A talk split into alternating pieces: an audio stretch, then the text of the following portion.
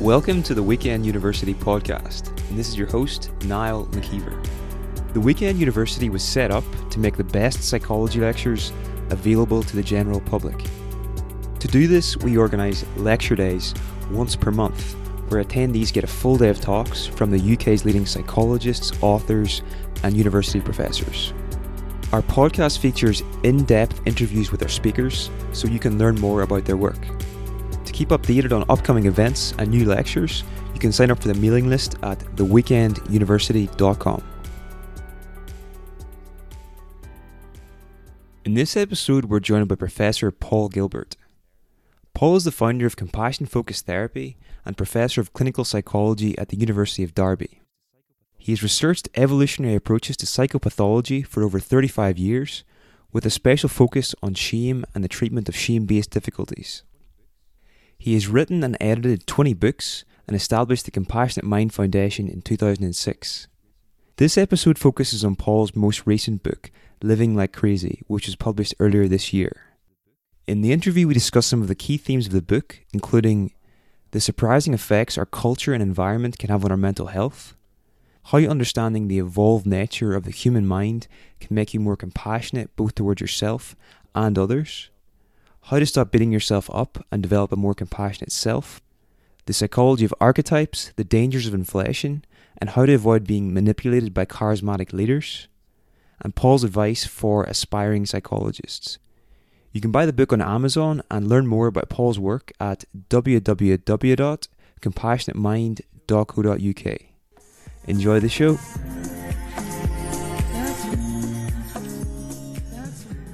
Welcome to the show, Paul. To get started, could you just tell us a bit more about your background and how you got into the field of psychology? Because I, I know you were originally studying economics at university. So how did you make that that change?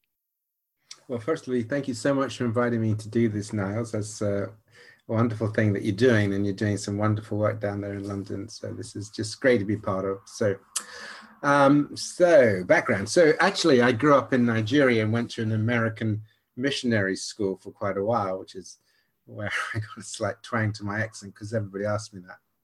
And um, then actually, I always wanted to be a psychologist in the 60s, but in those days, psychology wasn't regarded as a particularly um, good profession because there wasn't that many of us around.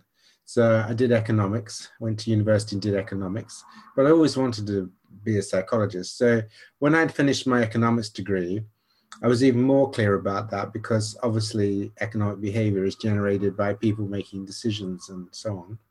And uh, then I went to Sussex and did what is called a changeover degree uh, in psychology. So that uh, degree, um, there's only two in the country, I think, where people who don't have psychology degrees can go and spend time there and change over. So I did that. And then after I'd finished that, uh, I went to Edinburgh and did a PhD with Ivy Blackburn on um, cognitive therapy and depression.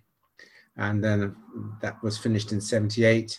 And uh, in 78, I went to Norwich and started uh, to train as a clinical psychologist. And then the rest, they say, is history. So that, that that's my background. Started off with economics.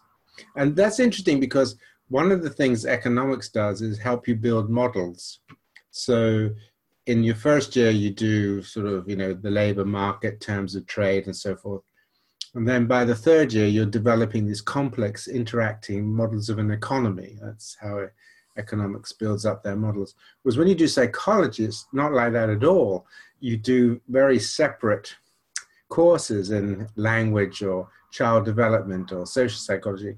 So i was always very interested in building models. So that's um, that's where I sort of get my interest in actually how does it all fit together. So a lot of the work I've done over the years is really trying to think about how the mind actually works as a system rather than these single bits and pieces and subunits and sub-processes. So you think what you learned during your, your economics study actually benefited what you what you learned later on in psychology? Yes, it was a way of thinking. Okay. So psychology, uh, economics gave you a way of thinking systemically. How does the terms of trade link to inflation, link to money markets, link to employment? So you're always thinking in terms of the interacting processes, right? Whereas when you came into psychology, that is not how it was taught at all. It was always all these very separate um, subject areas, and there wasn't really much of an effort to understand how the mind worked as a system with all these bits working together. And even now, psychology is not great at systemic thinking in terms of how it works, how the brain works as a system. Okay, so you've just published a new book called Living Like Crazy. All right, so I'd be curious to ask you, Paul, what would you say the central idea of this book this book is? Um, the central idea is that humans are an evolved species like all other species, and that the context in which we grow and develop has a huge impact on how our brains are and how we are with each other.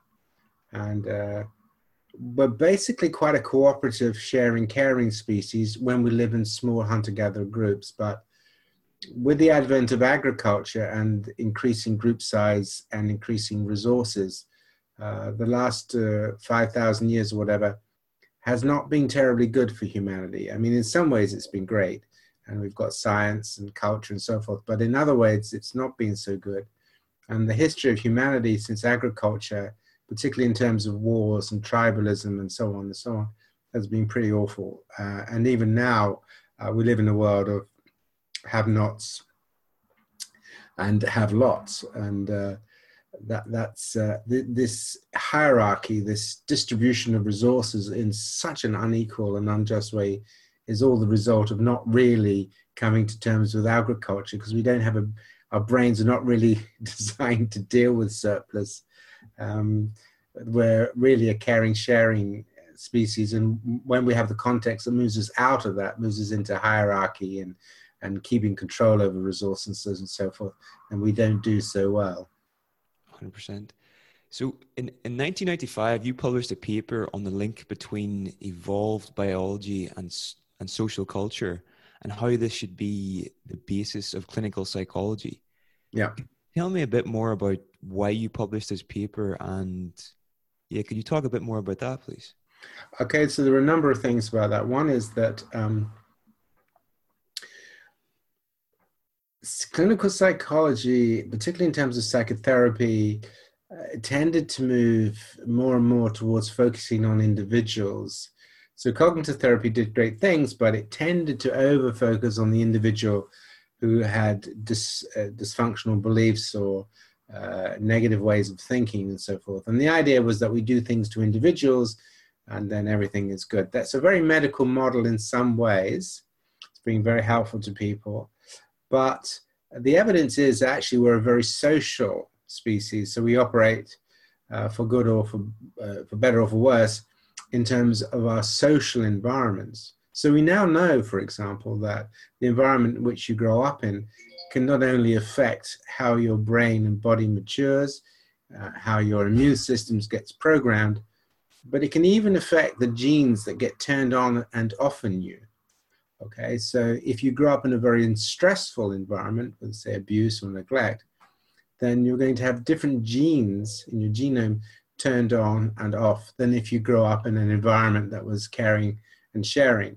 And so the, the point is that humans are constantly adapting to their social niche right down to genetic expression. So it's really trying to focus or, or help psychology think about this issue about uh, humans as socially contextualized beings and uh, that we have certain kinds of basic needs, things like for belonging or to be cared about and cared for, uh, for respect and so forth.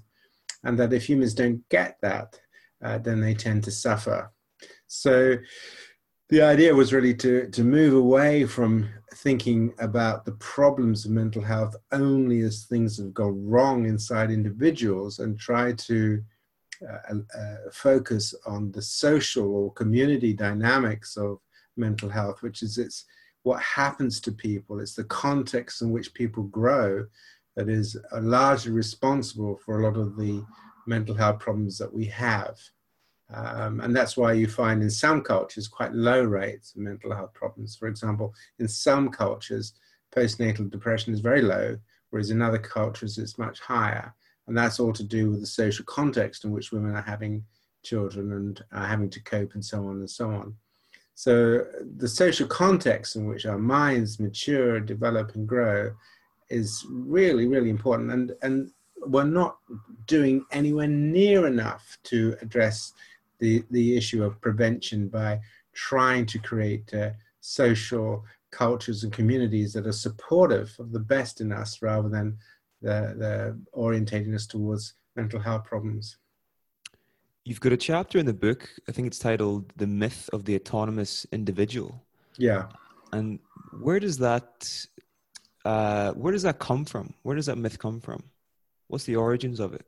Um, the origins of it are, are in um, competitiveness and capitalism, right? So capitalism is a competitive psychology primarily, and it needs people to think of themselves as individual units who are competing with other individual units for a slice of the action. So capitalist psychology, if there is such a thing, or competitive economics, uh, it really does focus on individuals as separate beings. Also, there is this um, long history of uh, uh, certain types of religion which invites us to think of ourselves as separate souls that can do well or could do badly, can go to heaven or can go to hell. And as you probably know, most religions that have that kind of way of thinking where people are uh, either punished or rewarded, that's really like religion as a, as a police as a policing system. So if you do bad things, you go to hell. Do good things, you go to heaven. And that also encourages people to think of themselves as individuals.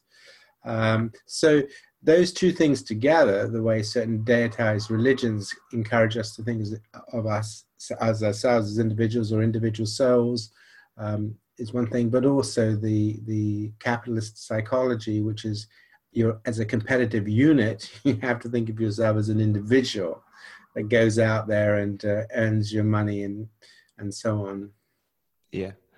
Okay, so Paul, now I want to talk a bit more about about the archetypes, and could you maybe just start with talking about how Jung's idea of the archetypes had an influence on your own thinking, and then maybe we could talk about the yeah. social types. And so, just to finish off the last question, but so the, the reason that's a myth is because of the discussion we had just previous to that, which is that actually so much of what we are, what we feel, how our brains work, how our bodies work, is socially contextualized. We're not separate individuals at all.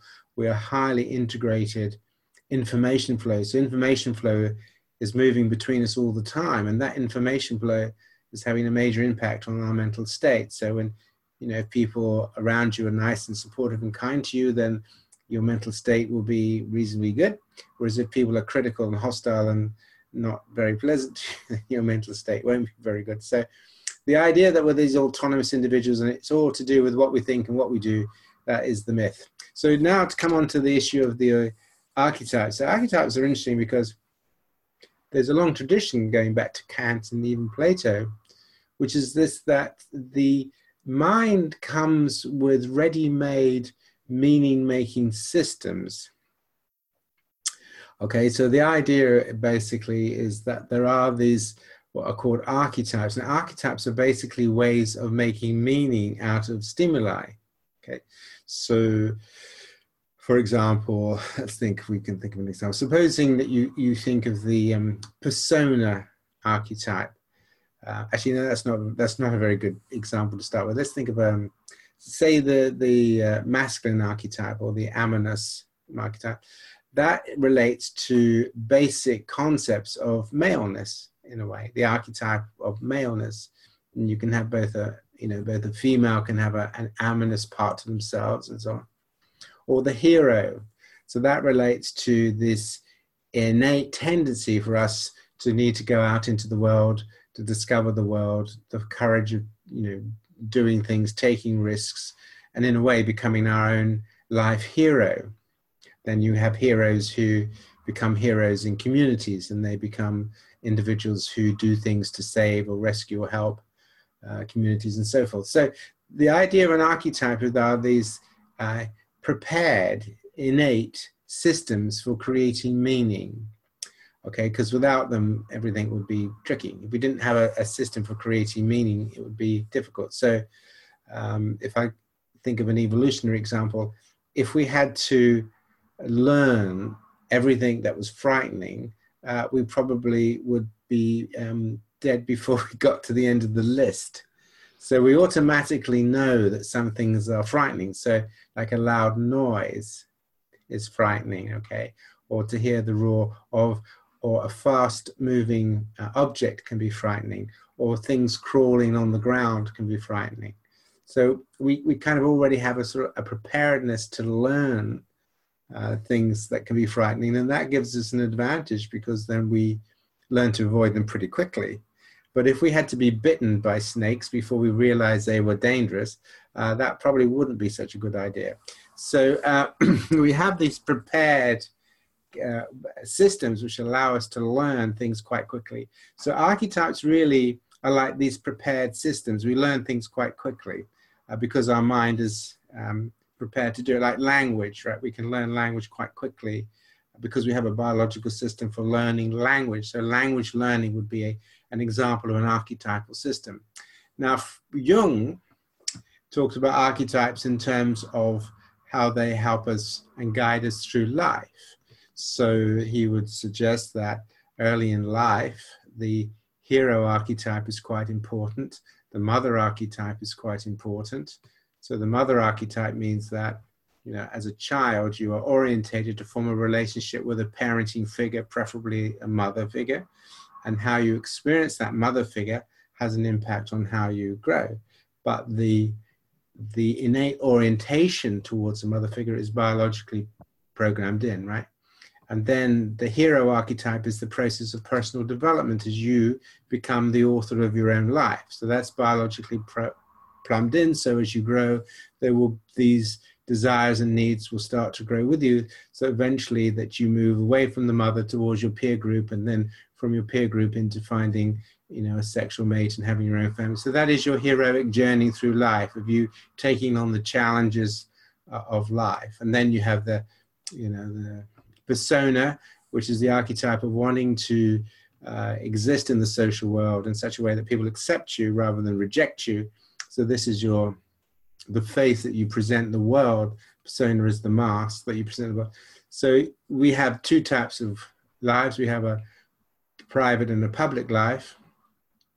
So many of the things that go on inside of our minds, for example, we wouldn't necessarily share with other people. Uh, so we, the persona is that which you want other people to see. Then what sits behind the persona is the shadow. The shadow is that which you don't want other people to see, and maybe even you don't want to see. So these are the potentials within us that are darker. So we want to see ourselves as a loving person. We do not want to see ourselves as a hating person.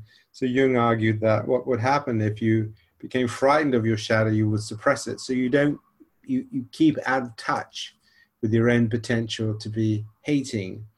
Um, and part of what psychotherapy does is to help people recognize that we all have these potentials and sometimes we have to be able to work with these things that we'd rather not. Now, this is particularly important if it comes to depression because some depressed people, by no means all, but some depressed people are very anxious about their anger and their rage. So they don't want to acknowledge that, so they suppress it. And so part of what you're doing in therapy is to help people recognize that they have a, a raging component to them so that they recognize their shadow, the thing they've kept hidden from themselves, if you wish. So I, am very interested in this because I think otherwise psychology can become very two dimensional. It can become very black and white. There's no textures, no color. Okay, if we don't understand the innate mechanisms that texture and color life and orientate us towards certain goals, towards friendships, towards sexuality, towards attachment, towards belonging. These are all archetypal themes within us, right? And how they unfold through life and how the environment supports those unfolding archetypal processes is very important for how we turn out. Okay. So, could you talk maybe a bit about now how these archetypes can become inflated and the dangers of when, when, this happens. Like, for example, if someone has an inflated hero archetype, the, the negative effects that can have have on their life. Yeah, so the negative, it's a great question because um, so an inflated hero type means you've got to succeed, okay? you've got to do well, you've got to do well, you have to succeed. So you drive, strive, drive, and strive all the time, and with a real fear of failing. So these individuals really um, they turn up in sports and uh, and uh, in, in you know work, they can become workaholics and so forth. Now there's nothing wrong with with drive and strive, but if they if it becomes inflated, then it becomes out of balance. And so the idea is that this archetype runs that person's life, and they don't develop other aspects. They're not having a balanced life because they're so dominated by this need to do well and excel and, and so forth. If you have an inflated persona, that means that you do everything to win approval. You're very worried about not being approval. So everything that you do is to be approved of by others. And uh, the problem with an overinflated persona is that sometimes people will do things to be accepted and to be liked, which are immoral. Okay, so when we have a fear of not being accepted and we overly push the need for approval, that would be called uh, that would be called a that would be called a persona inflation. A persona deflation is the opposite, where you don't you don't care at all what people think about you, and you just uh, you're completely out of control because you you have no interest in what people think. If they don't like you, you don't care. You know, if they criticize you, you don't care. So that is more on the psychopathic dimension of things, where you really doesn't bother you what people think. Um, so the point is, in all of the archetypal systems, they're there for a reason, and they they need to be balanced. And the process of individuation is learning how to experience the archetypes, to use them appropriately for them never to become inflated and too dominant, nor deflated and not useful. And that process of learning how to live through, experience, and mature the different archetypes leads to what Jung called individuation where individuals begin to have an integrated sense of themselves as a person with all these different potentials. So when you integrate, you can realize that there's a part of me that can be very loving and caring, but there's also a part of me that could be uh, very destructive. So if somebody harmed my children, I could experience vengeance. There's a part of me that could experience great grief if, say, one of my children died. There's a part of me that can feel great joy uh, in the love of my children. So I begin to realize that I'm a, a mixed being of multiple feelings, multiple motives, multiple Uh, things going on inside of me. And part of what I'm trying to do is just to balance them all rather than push some, just be with some and push others away because I don't like, I don't like those feelings, push them away. see. So there's a part of me that can be joyful and excited, but there's also the potential within me to be depressed. Okay. There's a part of me that wants to live life but I also have the potential to want to kill myself, not live life. So these are these complex patterns of potentials that exist within us. So these archetypes or motivational systems have the potential to to almost take us over to a certain extent and take over our behavior and yeah and there's been charismatic leaders throughout history who have not known this but they've sort of they've spoke to the archetypal in us and people have been driven to do things that are crazy almost so my question is how do people recognize when, whenever the archetypal in them is being inflated and being appealed to and how do they not be taken over whenever whenever it's happening? Well that's a fabulous question because that's the name of the game actually. I mean that's the that's what jung said um, uh, often that most of us are sleepwalking through life with the archetypes or the innate mechanisms or whatever running the show. Okay. So, and again, this is the same with a lot of the Buddhist traditions that most of us are not that aware of what's happening in our minds. We just act on. So, we, if somebody makes us angry, so we just think angry thoughts and want to do angry things, or something makes us anxious, so we just whatever. So the point is that people are not that aware that firstly they can observe the mind and secondly they don't have to act on what is stimulated within them okay? They, they can resist uh, what is stimulated within them. So even though they feel vengeful they don't need to be vengeful act vengefully. So that's the first issue of helping people to become more aware. Now charismatic leaders move you in the opposite direction they don't want you to be aware of what is being stimulated in your mind. They want to go direct to stimulating it.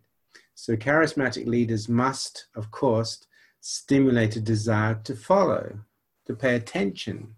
So, because if they don't stimulate that in their audience, then their audience is going to lose interest straight away. So now, how can I get people to pay attention? Well, I have to stimulate some kind of emotional system in them that is powerful. So it's no good me stimulating a weak emotional system. I have to stimulate a powerful emotional system. What is the most powerful emotional system I can stimulate? Ah, I've actually got two, two big ones. One is fear, and the other one is superiority. And I can use either of those two to um, stimulate strong emotions in my audience so they will follow me. So, what charismatic leaders do, like Hitler and all these people, they will stimulate fear that we're going to be, I don't know, overrun by the other group, or we're going to be taken over, or we've uh, something bad will happen unless we take action immediately. We need to do something now, and I'm the person to do it. I will defend you. I will protect you because there's all these things that can happen. There's the Mexicans. I always blame the Mexicans. So fear is a big one, and a lot of the politics right now is the politics of fear, right? That stimulating a lot of anxieties, and a lot of the culture we live in is all anxiety provoking. We live in an anxiety provoking culture, really. You know, a lot of our competitive programs now are not celebrating winners, but spending weeks and weeks where we pay attention to the people we're going to check out of the program. You know, who are we going to get rid of this week? It's pretty horrible stuff, really. Um, so fears of it. So the next one, the next big one, then, is uh, power and um, superiority. Now, if you follow me, I will make you great. If you follow me, we will win this. If you follow me, we will reclaim our glory. I mean, if you look at what Trump's doing in America, it's all about I will make America great again. Now, so nobody, no, no leader is going to say, I'm going to make, I'm going to make our country average. We're just going to be one like everybody else, and we're going to, you know, share like everybody else, and we're going to cooperate like everybody else. We're just going to be like everybody else. no no leader gets elected if they say that. So every leader has to have the fear. There's a fear. You need me to protect you. That's the first thing. And you need me because I will do great things for you. I'll do good things for you. I'll get you jobs. I'll make the country great. I'll, I'll defend the borders against these people or whatever it is. So those are the two big ones. And they're very powerful in humans. And uh, leaders know how to trigger those strong emotions. Yeah, so, Paul, now I want to talk about the evolved nature of, of the human mind and how, by increasing our understanding of how our minds evolved, it can make us more compassionate both towards ourselves and towards the people in our lives too. Okay, so that's a great question. So, the, the key thing really is we talk about not your fault. I mean, a lot of the people who come through to mental health services, people I've seen over 40 years really, will have a strong sense that there's something wrong with them, you know, that they're, they're weak of character or they made mistakes or it's their fault they were traumatized or whatever it is. Uh, most people we see don't have a really robust, good sense of self. They, they, they don't like themselves or they're critical or whatever it is. So this is really interesting. and to some extent, what happens is people have what we call a fusion with the archetypal or a fusion with the biological. So the first stage then is helping people realize look, your brain was built by your genes. You've got two arms, two legs, um, you've got eyes and ears. All of this has been built for you, not by you. You didn't build anything to do with your physical body. You didn't build anything. You just kind of inhabit it. It's there, you know, it, it, grows around you, right? And the same for your brain, right? The things that are going on in your brain, your archetypal form, your desire to be loved, to, to belong, uh, to be respected, to have status, to have sex, to have children, all of these things, they're biologically built for you because you are built to survive and reproduce. That's the thing all species need to do. So you have biological mechanisms, emotions, and motives that are designed to help you do that. Now, you didn't build those, they've been built for you. So when you begin to feel anxious or depressed or angry, that's because you've got systems in your brain that have been built for you, not by you, firing off. So you're experiencing patterns of activity in your brain, some of which you may not want at all, but it's not your fault, right? That's it's not your fault you have these experiences because they've been built for you, because you are a species like all other species. You've been built by your genes, and the environments in which you have grown up will influence how that brain has matured. So if I had been kidnapped as a three day old baby into a violent drug gang and I'd seen violence and I'd had violence done to me, this version of Paul Gilbert talking to you would not exist at all. Uh, uh, uh, probably quite a violent version of me would exist. And if the two versions could meet, you know, Professor Paul Gilbert and drug baron Paul Gilbert, the chances are they wouldn't like each other very much. Um, so even the two versions of me might not get on. So the question is, well, so whose fault's that then? Well, it's nobody's fault. It's not my fault. I didn't choose to have the environment I had, and I wouldn't have chosen to be kidnapped as a three day old baby. So when we pull back and we realize that we are genetically created with emotions and motivations that we never chose, we're socially structured in a way that we never chose, we realize that so much of what goes on in our head is absolutely not our fault.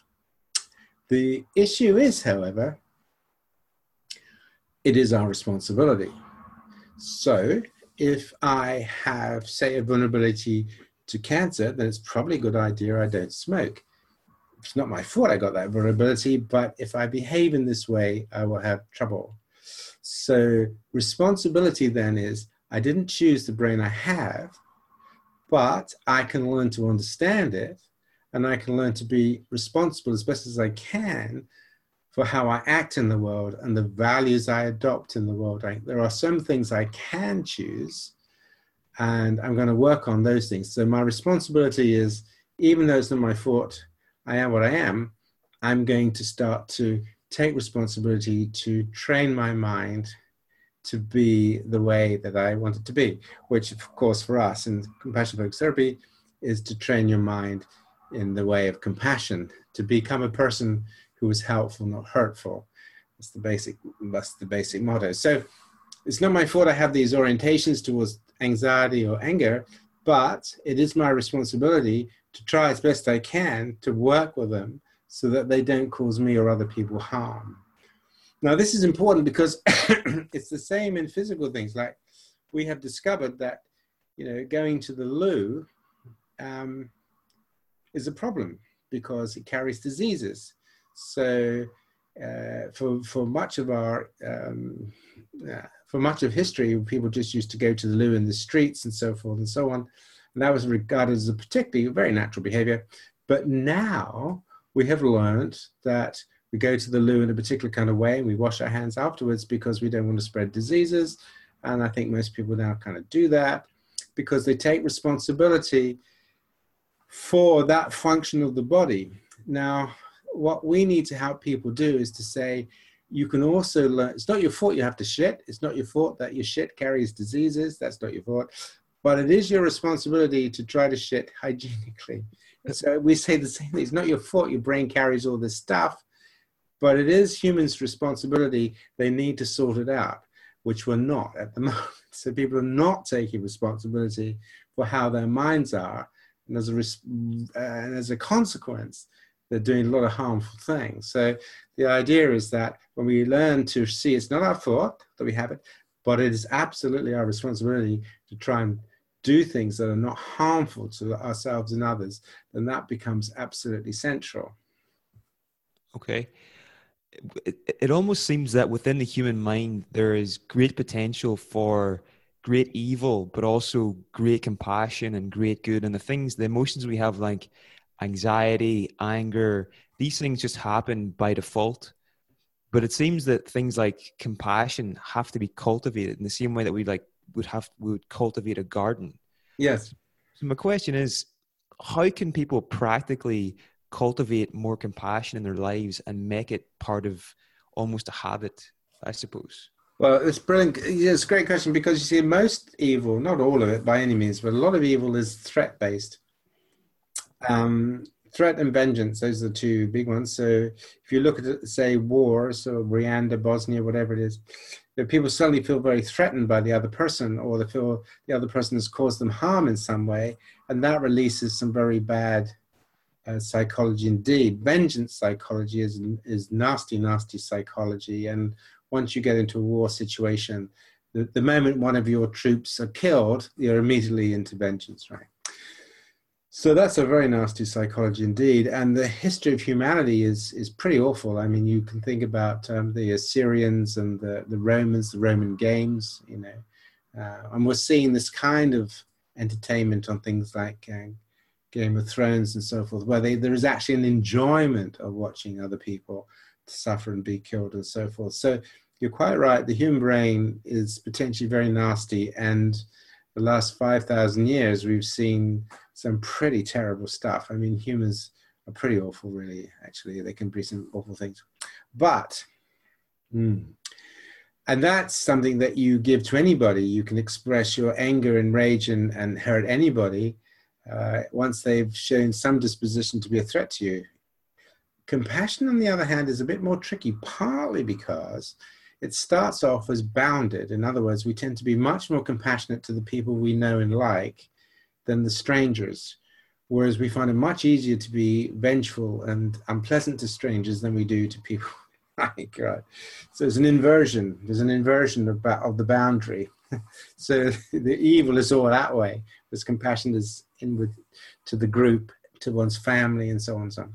So what you have to do with compassion then is to move beyond the boundaries, right?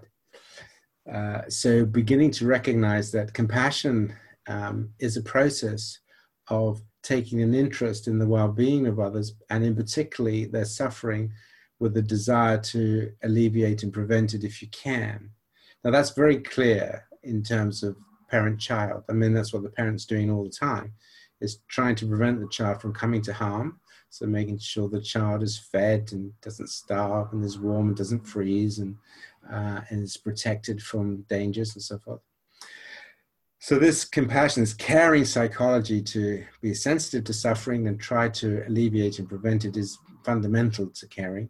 There's, there's a lot more to parenting than that, but compassion is one key thing. And what turns caring into compassion is when we use our new brain competencies for insight, awareness, and thinking. So we can think about, we can predict, we can take action to uh, prevent in ways that other animals can't. They, they, their, their caring tends to be automatic, whereas others can be thoughtful and so forth. So this is very, very important. So one of the things then is beginning to think carefully and empathically, even though I have anxiety or this or that or anger, is my behavior going to be hurtful or harmful? So when I'm critical of myself and I'm calling myself names or beating myself up, am I being helpful or harmful? That criteria of caring, okay, so to, to be helpful, not harmful or hurtful, is, is fundamental. And it really does help people realize that sometimes we do things to ourselves and others that are quite harmful, and quite hurtful. So compassion is indeed something that people need to work on, firstly by being aware of suffering, being aware of the need to address suffering, and also being aware that we can be causes of it very, very easily.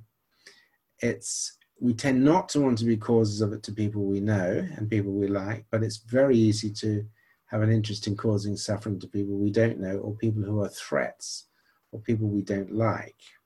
So compassion then is cultivated to the extent that we practice extending it beyond our immediate friendships and we try to focus on the idea that whoever I'm with, uh, may my behavior be helpful, not harmful? Can, can, I extend it beyond its natural boundaries?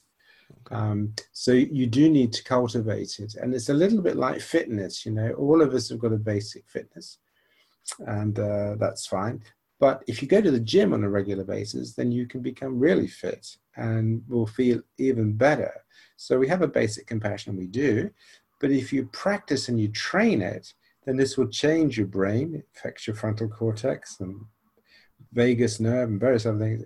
So change you physiologically, but it'll also extend your capacity for thinking about and behaving compassionately in the wider world beyond your immediate friends and family. So we should be doing a daily compassion workout, in other words. Yeah. Right. Okay. Um, Paul, now I want to talk about uh, the two different types of social structures that you mentioned in the book. I think one was agonic or agonic and uh, hedonic, and the different effects these have on the psychology of the, the group's members. Okay, so this is a, a term, these are terms coined by the late primatologist uh, Michael Chance, who was a reader at Birmingham University, who was a member of a evolutionary discussion group in the 80s that I was part of. So Michael wrote a book called The Fabrics, Social Fabrics of the Mind. But he noted in certain primate groups that some of them tended to be quite relaxed and friendly and um, and uh, uh, socially engaged, and whereas other groups tend to be more tense and distance they had they kept distances from each other. They were more segregated. They were more attentive to the social rank hierarchy and so on. So his idea was that um, hedonic relationships and hedonic groups are groups where individuals feel safe with each other and they communicate with each other to be jointly supportive and sharing of the group uh, the activities of the group, and they're very interested in uh, in bonding and mutual supporting, basically. So this hedonic, so people feel basically safe with each other. This concept of social safeness, which is a concept we use a lot. The agonic, however, is regarded as a social structure where individuals are watching their place, that a threat is never far away, particularly downrank threat. It's not only downrank threat, but it tends to be downrank threat. Um, and so individuals are wary of each other, they're distrustful of each other. Um, they sometimes stab each other in the back. I mean, you see it very much on The Apprentice. If you watch The Apprentice, you can see this kind of behavior. They're all trying to please the dominant male and all that stuff. So, there, the orientation is towards conflict or the suppression of conflict. Um, so, the, the agonic has this this uh, the, the, the group is stable provided everybody knows their place and conflict is kept in check primarily by threat uh, and michael's point was that actually quite a lot of groups are like that where people are kept in place because of threat so you know he would give an example of the old and new testament you know the old testament was clearly an agonic religion where if you upset God, you're in the shit, basically. Whereas New Testament was that God loves everybody and it's uh, and we're all, you know, as long as we do the right things, you can all go to heaven. So this idea about how threat is used in the system is very, very important, and who uses it and how it is used makes this distinction between whether it's a threat-based group or an open, explorative, safe group. Right. Okay. Now, we in the past we lived in these small groups of up to up to about 150 people maximum. Yeah. Now we live in these massive these massive societies with millions millions of people. Is it practical to have a hedonic way of being in that with that scale of society? Well, that's a great question. The point about it is, I think this is where you come to uh, how can we feel socially safe with each other. Now, in some ways, we are quite extraordinary. I mean, if you go to London and go on the tubes, uh, for the most part, I mean, we can, you know, animals would never survive the kind of crowding things that we do, but we all understand that we, we respect each other's space as best we can. We try not to bump into each other as best we can. We're very, very respectful in, in some ways. So I think there are ways in which we can have social respect. Now, social respect is very important, I think, in terms of creating a sense of safeness. Interestingly enough, having the rule of law is very important for sense of safeness. And in big groups, uh, uh, good policing is important for safeness because you feel uh, okay, right? Now, so we can make a distinction between two things. One is called safety and one is called safeness, right? So safety is where we pay attention to stop threats from arising. So we're, we're interested in the prevention of threat. So we know what can threaten us, so we try and prevent it. Now that's very important. I mean, if you get into your car, the first thing you do is you put on your, sa- your seatbelt that's for safety, right? And you check your gears and everything. You get your cars MOT'd and have to make sure that that's they're working, the brakes are working. Those are all safety behaviors, and they're very important because uh, you, otherwise you can, you know, obviously uh, harmful things can happen. But once you've done that, once safety is done, then you're free to explore. You can go and drive and enjoy driving. You're not constantly thinking about your safety belt and all that stuff anymore. So once your safety systems are sorted and you've created the context for, then you can feel safe. And once you feel safe, your mind is no longer on the potential threats. Your now mind is now talking to your friend, just driving, enjoying the drive. So your mind goes into a different position. If you stay in safety system though, you would be constantly thinking about the things that could go wrong and is your belt okay? And what's that sound in the engine? And oh, i haven't had my brakes so your mind would be full of kind of things that you've got to watch out for all right? So it's the same really in terms of the agonic and hedonic mode. How do we create conditions where we pay, pay attention to safety and then we can just relax and get on with things and and be okay with things. So you're not necessarily going to create close relationships with people, but can we create environments where people feel socially safe? So that's a really great question. Um, so they're not thinking about safety because that's all been taken care of. So what we do know is that having uh, systems where people feel they can trust their legal system is very important. Uh, having systems where they have freedom of speech is very important. Having the police force that they trust is very important. So all, all these things are um, really important for creating safety that they're there to take care to make sure bad things don't happen. Once that happens, now I don't need to worry about any of that, and now I'm free to. So in the, in agonic groups, however, people don't actually feel that safe, um, and that's why in certain environments, environments of poverty and so forth, the, the environment feels very fractured. It doesn't feel very safe. Uh, particularly if the police, for example, are not very effective at dealing with drug gangs or whatever it is. So um, the hedonic potential is there, provided people feel safe. Okay, so you create a safety for them, so, so they're now free to think, and create an opportunity for them to, to create cooperative environments. So these are things that people enjoy. So, for example, in Paris, in the you know in the in the in the 50s and 60s, it was very much a cafe environment where people could sit out and and you could just drop in on any conversation and you create this social a sense of a social milieu of people interacting and being friendly. What's somewhat got in the way of that now of course is things like mobile phones and so on where we're having far less uh, face-to-face conversations and and so on. And that is a worry actually. And there's increasing concerns that we're not really creating friendly relations with, with people around us because we're too busy uh, just texting people. So we're not hearing the voice tones and seeing the facial expressions. And it's voice tones and facial expressions that influence the amygdala, the brain, to give you the feeling of safeness, right? So, so when people smile at you and they have a friendly voice, whereas if you're only reading something, you can't get those signals. Okay. And so obviously the social structures that we're a part of have the potential to bring out the best in us and also the worst in us as well. Um, yes. Have you used any of these ideas to to create a culture at the Compassionate Mind Foundation that that works better together? I suppose. Yes, I think the most important thing um, at the foundation, I mean, you'd have to ask them because they'd probably tell you, "Oh, he's a terrible, he's a terrible boss."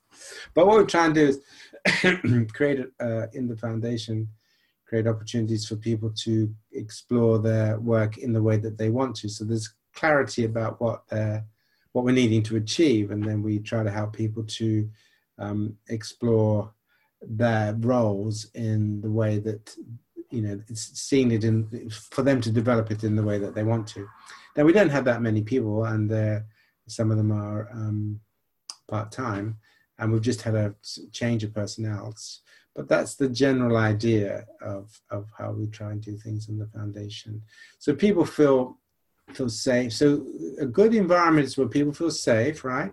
So you've got policies, things like policies for bullying, so they're not going to be bullied, or if they are bullied, they know what they can do about it. You have policies for where people can feel appreciated and can contribute to the department or the work. So they're not just here doing mechanical things and nobody cares about how they do it or what they do. So they feel they can make a contribution. So feel safe. Safety is okay are going to be bullied is okay. They're being valued, they're being included, and the, the environment is creating a sense of inclusion and belonging as best you're able. So those things are extremely important for creating hedonic working environments. Right. Okay. Uh, Paul, have you got any advice for someone listening to this that has a real tendency to to beat themselves up and has that sort of voice in their head that's always putting putting themselves down and yeah, just not not very kind to themselves. Yeah. So um, yeah. So self critic. Firstly, it's always worth thinking about why are you doing that, right? So it may well be because I'm disappointed, or I feel I could have done better, or whatever it is. That, can be one reason, or it could be that people just don't like themselves, or whatever it is. So the first thing is thinking carefully about so what is this about? Why would I do this? You know, would I, the things I say to myself, would I say them to somebody else? Would they say them to a good friend? Now, if the answer is no, like I call myself, um, you know, an effing idiot or stupid or whatever it is, but I wouldn't actually say that to anybody else. Why wouldn't you? Well, you, because it would be very hurtful. So, okay, so you know it would be hurtful. You know it's hurtful if you do that to somebody else. So why don't you think it's hurtful to you? Because it is. Because if we put you in a brain scanner and let you go and be critical to yourself, all of those threat systems in your brain start lighting up like a Christmas tree. If people are hostile when they're being critical to themselves, they're doing they're not doing their brains any good. So that's the first thing. The second thing is recognizing that if you just step back from your critic and really listen to what it says and really see what it feels about you, you realize that your critical process can say some pretty harsh, horrible things. And the feelings that you have, the critic has towards you, is often anger or contempt or whatever.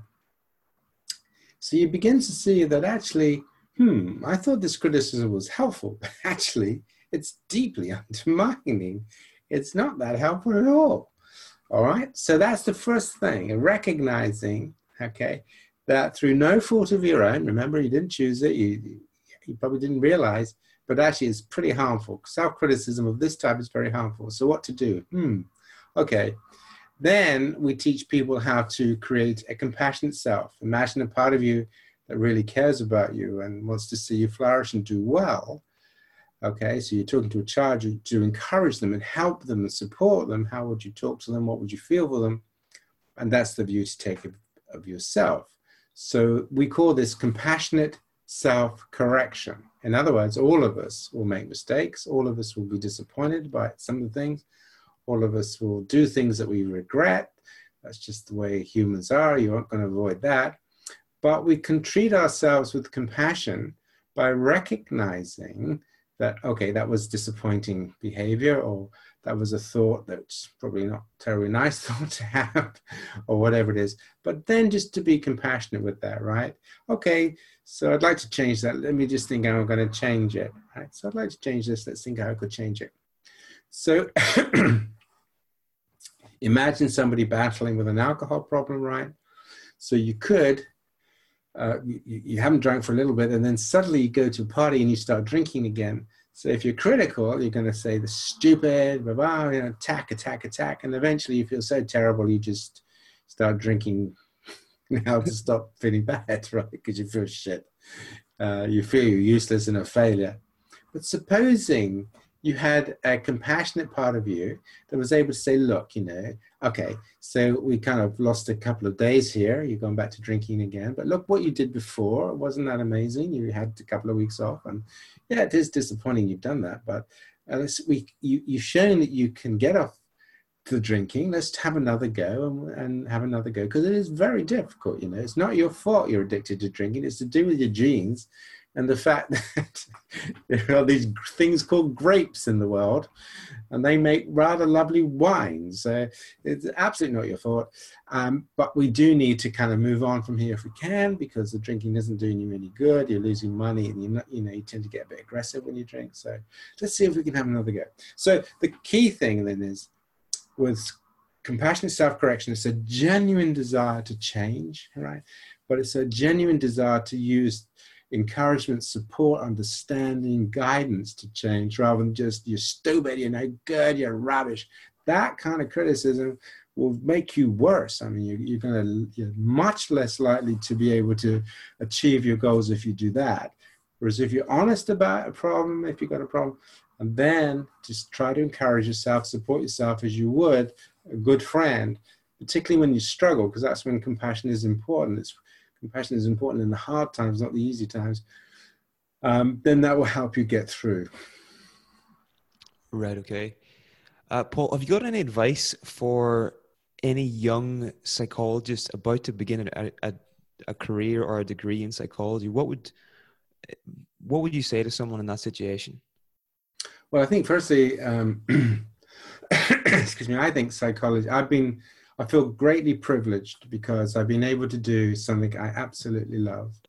I've loved being a psychologist. The, the opportunity to study the mind and, and humanity and so forth and make a contribution maybe to you know, how we can change is just great. So the first thing is come into psychology with an enthusiasm to understand humans, right? You need a basic curiosity, okay?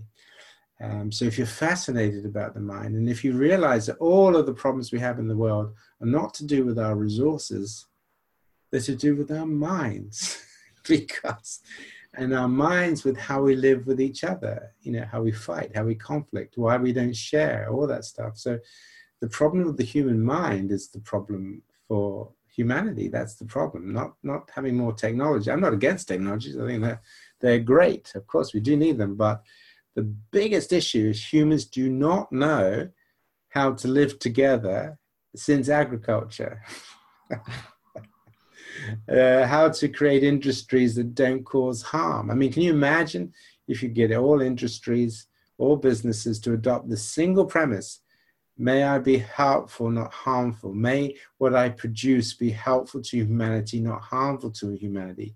May my company be helpful, not harmful, not hide their tax, not cheat, not cover up, not do this. Not you see, if we can get humans to change the way they think in all contexts, to be helpful, not to be harmful, that would change the world.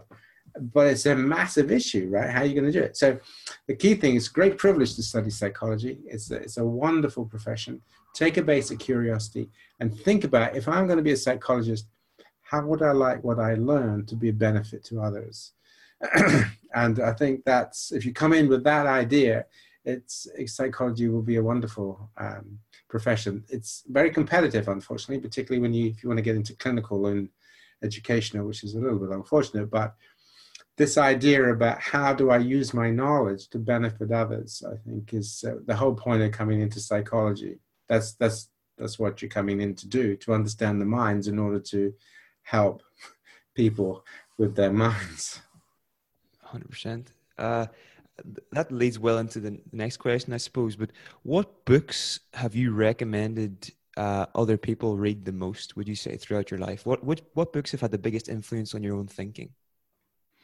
Ah, that's interesting. So, um, on my personal thinking, that takes me back. So, uh, when I was very young, I used to read a little bit on Jung and also an author called Hermann Hesse. who was an author in the 40s, yeah, in the 40s primarily, um, who writes a lot about archetypal. He's a novelist, writes a lot about archetypal stuff. So he was very influential and really got me more heavily into Jung, really. And then I read quite a bit of Jung, particularly Dreams, Memories, and Reflections, his autobiography. Um, and then a very uh, book that really affected me as a psychologist was uh, Henry Ellenberger's book, The Discovery of the Unconscious, um, which is quite a thick book, but it's written like a beautiful history book. And it's about the history of dynamic psychology, really, all the way through from the 17th century, well, actually, even before that, through Mesmer and, and how the ideas of the unconscious and psycho, uh, various psychological mental health problems and emerged in Freud and Jung and Adler and so on and so on. So I, I loved all that stuff. That was fantastic. I was always very, also very influenced by um, Yalom's book in 1980 called Existential Psychotherapy, which I thought was a wonderful book. Again, he's a brilliant writer. I, I love his stuff. And then moving on, um, reading various evolutionary books, people like David Buss, I was very, uh, I was very interested in his work. Anthony Stevens, who was a Jungian psychologist, wrote a wonderful book called The History of the Self. Um, archetype called Archetype: The History of the Self. Um, so that was a very influential book on me. And then um, people like Randy Nesse, uh, who wrote a book on evolutionary approaches to medicine. So quite a few really. Um, and uh, lots that I'm reading at the moment. A wonderful book by John Bargh called Before You Know It, which is a, a wonderful book about unconscious processing. And the other book I'm reading, I have read, which I thought was brilliant, was Robert Sapolsky's book called Behave, which is a lovely book. So, um, quite incredible book. So, yeah, so quite a few, really. Thanks for sharing, Paul. Uh, just a couple more questions now. What's what's the best advice you think you've ever received? Um, that's but the best advice I've ever received. Um, I'm not sure really. I suppose. Um, I suppose something like "Why not give it a try?" or "What have you got to lose?" Okay. Uh, that's. I mean, that sort of when you're thinking about things like when I was thinking of changing from econ- economics to psychology, that was the advice somebody gave me. He said, "Well, what difference does it make? What have you got to lose? You know, what give what what happens if you give it a try and it doesn't work out? What have you lost, right?" And really, this idea about don't pre-decide things. You know, have a go, have a go, have a go. I think that was really quite uh, for me, really quite quite useful advice at the uh, time. And it, it doesn't sound very, but in the context in which this idea was said about, and the other piece of advice was from a rational emotive therapist, which was WFT, which is what the fuck.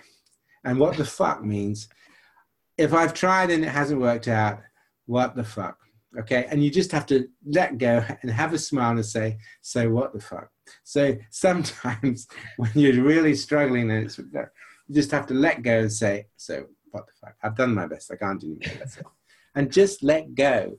So those two things. Don't hold on to things. Don't ruminate about things aren't working for you.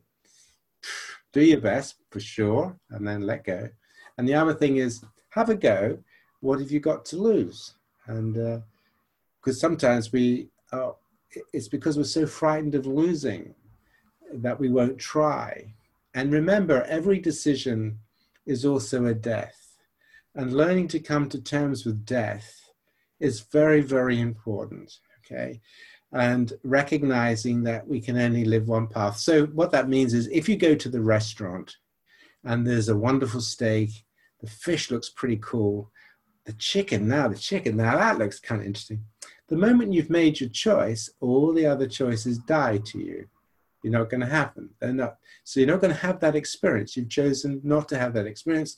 You're going to go with the fish. So you'll never know what the steak was like, right? So this is the point that if we hold on, if we're always frightened of making the wrong decision, the wrong decision, wrong decision we start gripping life like that. Maybe when the fish comes, it tastes terrible.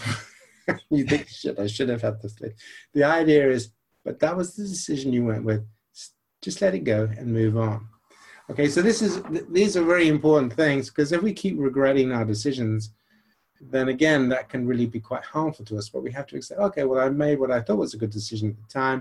It turned out not to be. So what I need to do now is to try and get back on course or correct it as best I can because I can't change it. But what you don't want to do is go for, you know, beating yourself up. Oh, you stupid person! Why did you choose the fish? You should have chosen the fish. then you get into a terrible mess. So this is really quite important. Yeah, uh, well, that's great advice, Paul. Uh, what does the future look like for you the next few years? Are you working on any new books or? Yes, we are working on um, new books, and uh, we're going to. Um, I, am wanting to try to get, to to work on helping people think about the nature of life. It's quite a struggle, you know. I mean, we here we are, we're born, we live for you know 25,000 days, whatever it is, and along the way, things can be very tough and very difficult for us um, and try to help people move out of this individualized focusing in one's head towards more of a community based uh, way of living and with this basic compassion principle of to try to live to be helpful not hurtful or harmful very simple very simple we, we've got the compassion down to that very simple straightforward uh, focus so uh, we're, we're, doing quite a lot of work on a therapeutic manual for compassion focused therapy. And we're also doing quite a lot of research on compassion focused therapy. For example, we've done a big study looking at kindness versus compassion, showing they're quite different concepts. I've got a professorship at the University of Queensland in Brisbane. So I spend some of the winter months there. Again, we have some PhD students. We're looking at, we're doing brain studies, seeing what happens in people's brains when they're critical and when they're compassionate. Um, so we got, you know, we've got quite a lot on actually. Wow. Okay. Busy. And Paul, where can where can people find you online, and where can people buy the book? Yes, so the Living Like Crazy book, uh, you can buy at Amazon. It says there's only one available, but don't believe them. There's loads available. You can you can buy them on Amazon, and uh, you can order them through any bookshop as well. Um, uh, and if you're interested in getting to see the uh, foundation more, it's www.compassionatemind, one word, .co.uk. So come there and you'll see our website and there's lots of talks and, and exercises and breathing exercises for uh, developing compassion and compassion exercises. So you'll have a lot of fun on the website. Thanks for listening and I hope you enjoyed the show. Don't forget that you can win a three month pass worth £150 to the Weekend University if you subscribe and leave a review on iTunes. And if you're interested in keeping up to date with new psychology lectures and upcoming events, you can sign up for the mailing list at theweekenduniversity.com.